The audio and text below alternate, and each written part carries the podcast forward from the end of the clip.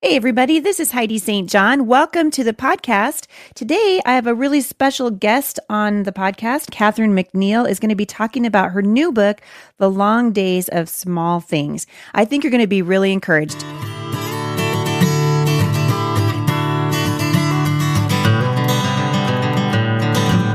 All right, so I got a letter from, or an email rather, from one of my friends at Tyndale not too long ago, and she wanted to introduce me to a new book that's out. And I am a huge fan of women who are willing to write about uh, write honestly about motherhood. And so I sort of waited for this to come in the mail and uh, have been kind of going through it and have been encouraged by what I've been reading because you guys have heard me say this a whole bunch on the podcast. You can't give your kids what you don't have.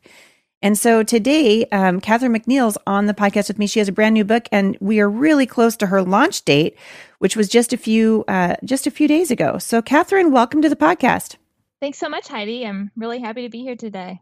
So I'm I'm kind of curious about you. Uh, you and I don't really know each other very well, so this will be kind of a fun way for me to uh, sort of ask you questions and get to know you, and the the audience can get to know you at the same time I do. Tell me a little bit about uh, your children, how many kids that you have, and and how old they are. I would love to. I have three children. They are uh, boy, boy, girl, ages currently 10, 8, and 5. And they are my most precious creations. Um, but as we all know, they keep me in utter chaos all the time. Right. That's right. Moment of silence for every mom in the world uh, living in utter chaos all the time. We get Absolutely. it. Absolutely. Yeah. And how long have you been married? I have been married almost uh, 14 years. All right, awesome. And you have a blog, and uh, and how long have you been blogging? And what's kind of the heart behind the blog? I actually started my blog when I was pregnant with my uh, now 10 year old. So back when blogging was itself a baby, um, I just really needed a chance to kind of process the experience of pregnancy that I was having and this utterly uh, flabbergasting but amazing, astonishing new phase of life I was entering into. And mm. it really became a lifeline for me to write about the, the experiences I was having, these miraculous chance of a lifetime sorts of things. Mm. It's fun. It's fun to hear a mom talk about motherhood as sort of a chance of a lifetime because I think the culture has done a pretty good job of kind of reducing motherhood to sort of a stopover on the highway of life. You know, we raise our kids and uh, we're always looking for that next that next thing that we could be doing and when really so right. much of what God does in our lives is being done through the process of mothering. Absolutely. Absolutely. I loved what you said um, on the back cover of the book, and I'll just read it for our listeners dirty laundry, crayon smeared bills, smashed crackers, and there's your Bible, buried under a pile of diapers, bleary eyed from the lack of sleep, without a moment of peace and quiet. You wonder if the spiritual life you crave is even possible, but God sees you. He designed this parenting journey after all. He understands the chaos of motherhood and He joins you in everything, whether you're scrubbing the floor, nursing a fussy newborn, or driving to soccer practice. And this is something I've been writing about for a long time. Just this idea, it took me a long time of being just along the journey. I think I was probably farther along. You probably figured out before I did.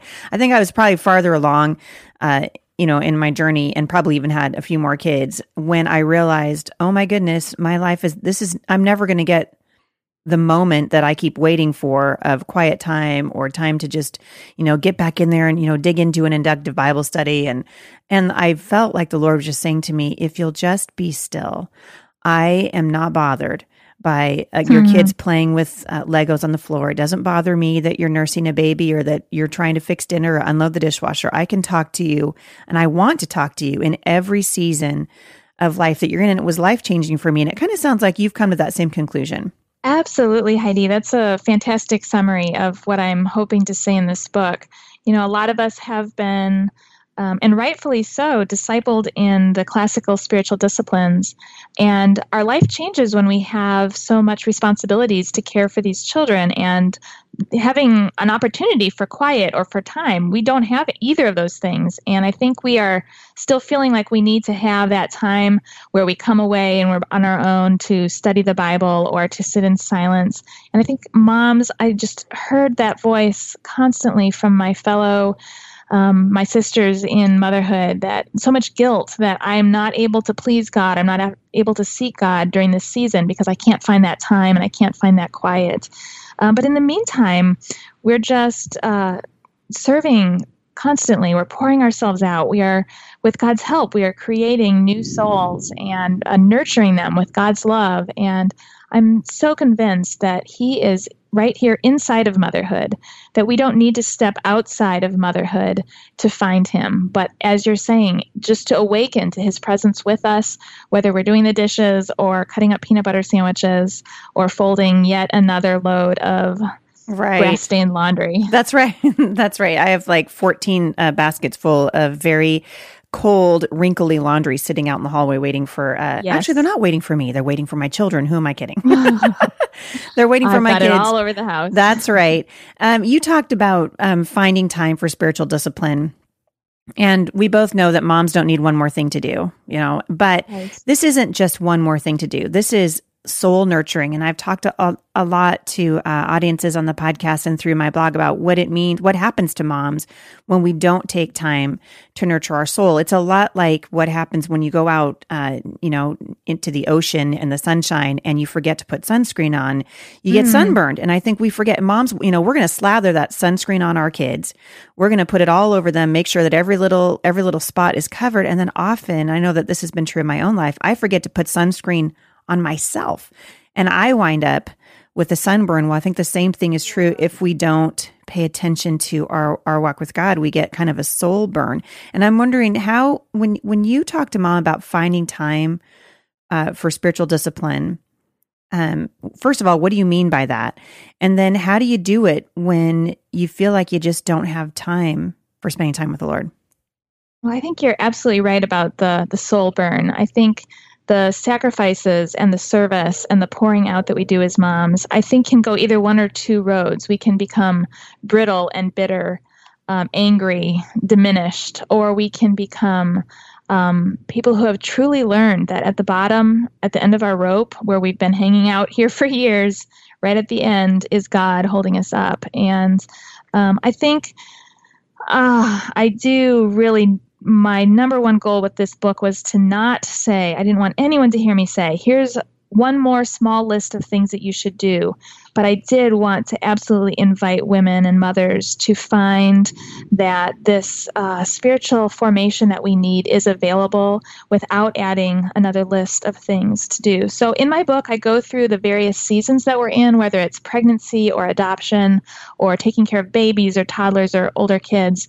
And I I try to point out in story form how God is already here and how this is already God work. And I hope that as we're going about pregnancy or breastfeeding or diaper changing or carpooling, that we're able to use some of the tips and ideas um, that I offer to find God right in these things that we're already doing. So while we're stopped at a red light, we are centering our minds on the Lord. And as we are folding those piles of onesies and um, sports jerseys that we are remembering God's care for us and we are um, able to pray even as we go.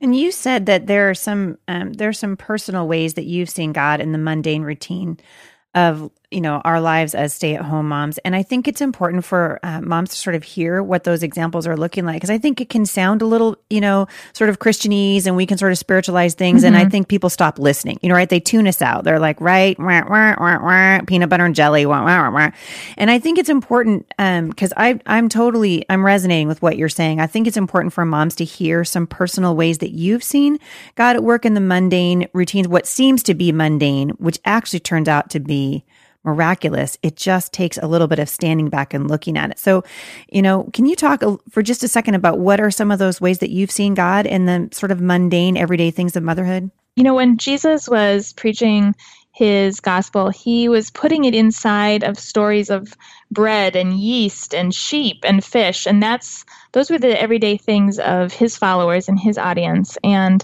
um, I'm convinced that if he were here in my living room, he would be talking about um, the the lost shoe my son couldn't find, and yeah, the, be a brand new you know, parable. The, yes, absolutely, a whole new set of parables about lunch boxes that didn't get washed out the night before, and Um, some of the most powerful for me, I think, have been those middle of the night wake up times, which I've got to confess, Heidi, those are hard for me. I need my sleep. I don't function very Yeah, well Right. when I've gone through years of sleepless nights.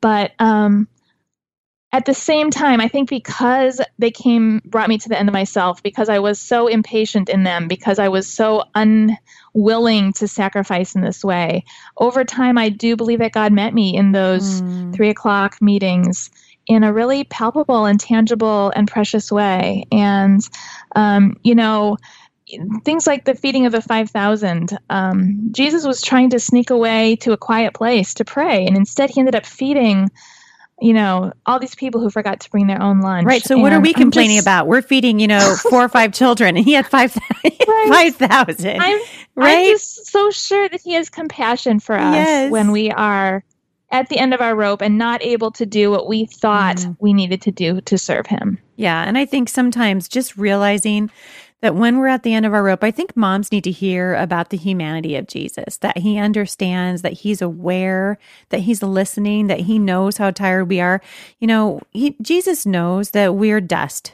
You know, God created us from the dust of the earth, and and He knows how um, how we wear out and how tired we are. I've been uh, talking a lot on the podcast about my sister. Um, I'm one of six sisters, and my uh, one of my younger younger sisters has just had triplets.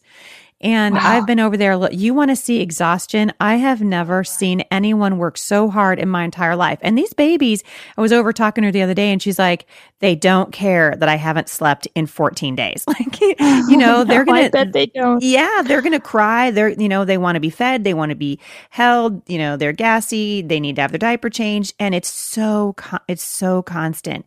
And she's so tired. And she has a, a two year old also. So she's tired on Mm. top of everything Oh, else. She's got a toddler that she's chasing around.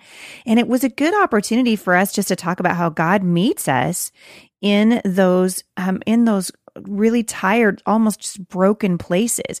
That's where we find strength. And one of the things I love about uh, your message that really resonates with me is that the Bible says that strength is made perfect in weakness. And so when a mom Yes. feels weak and she feels tired and she feels like, I can't do this one more time, she's actually in the perfect position to receive the miraculous gift of strength that comes from the Lord. But you got to get to that place of going, Lord, I need you. I need you to come in and tell me that what I'm doing is going to be okay. And what Absolutely. it's amazing god he totally he totally does it i love that you've written that um, miracles don't get more up close than this. I thought that was a beautiful way of talking about motherhood. What what did you mean by that?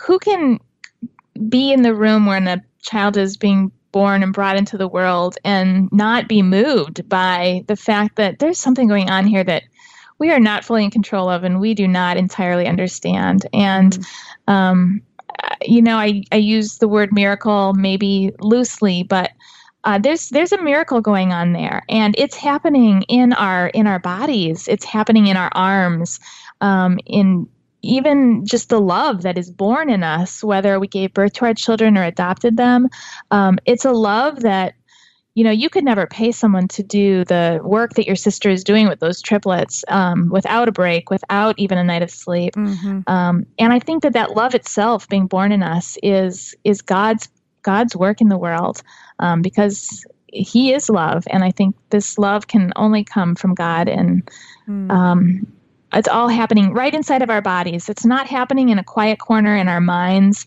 It's it's working out as as as we're creating milk for our children and as we are um, carrying them and giving birth to them. And these miracles are actually we our bodies are ground zero for these miracles. Mm, that's really true. And I think for I, I wish that this could be the focus more of more women today, especially in the women's movement, just looking at the incredible, beautiful thing that it is. Like it's a gift to be a mother, whether we adopt our kids or Mhm. whether we give birth to them ourselves. It really is a gift to shape uh, the soul of another human being, which is really what mothers are doing. They're in the soul shaping business. And I think I, I love that you've uh, brought that out in such a beautiful way.